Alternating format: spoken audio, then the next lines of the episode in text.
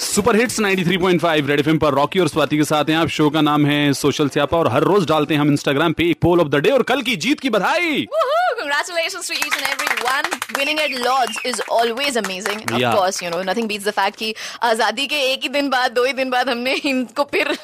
Cricket में हरा दिया मतलब ठीक है गुड वाली फीलिंग फीलिंग आई Of थी course. मतलब लेकिन हमने आपसे ये पूछा था do you think India's win at Lord's against England is bigger than the one we achieved against Australia earlier this year in Brisbane correct तो वो ऑस्ट्रेलिया से बढ़िया जीते थे यार हम यार द फोर्ट ऑफ गाबा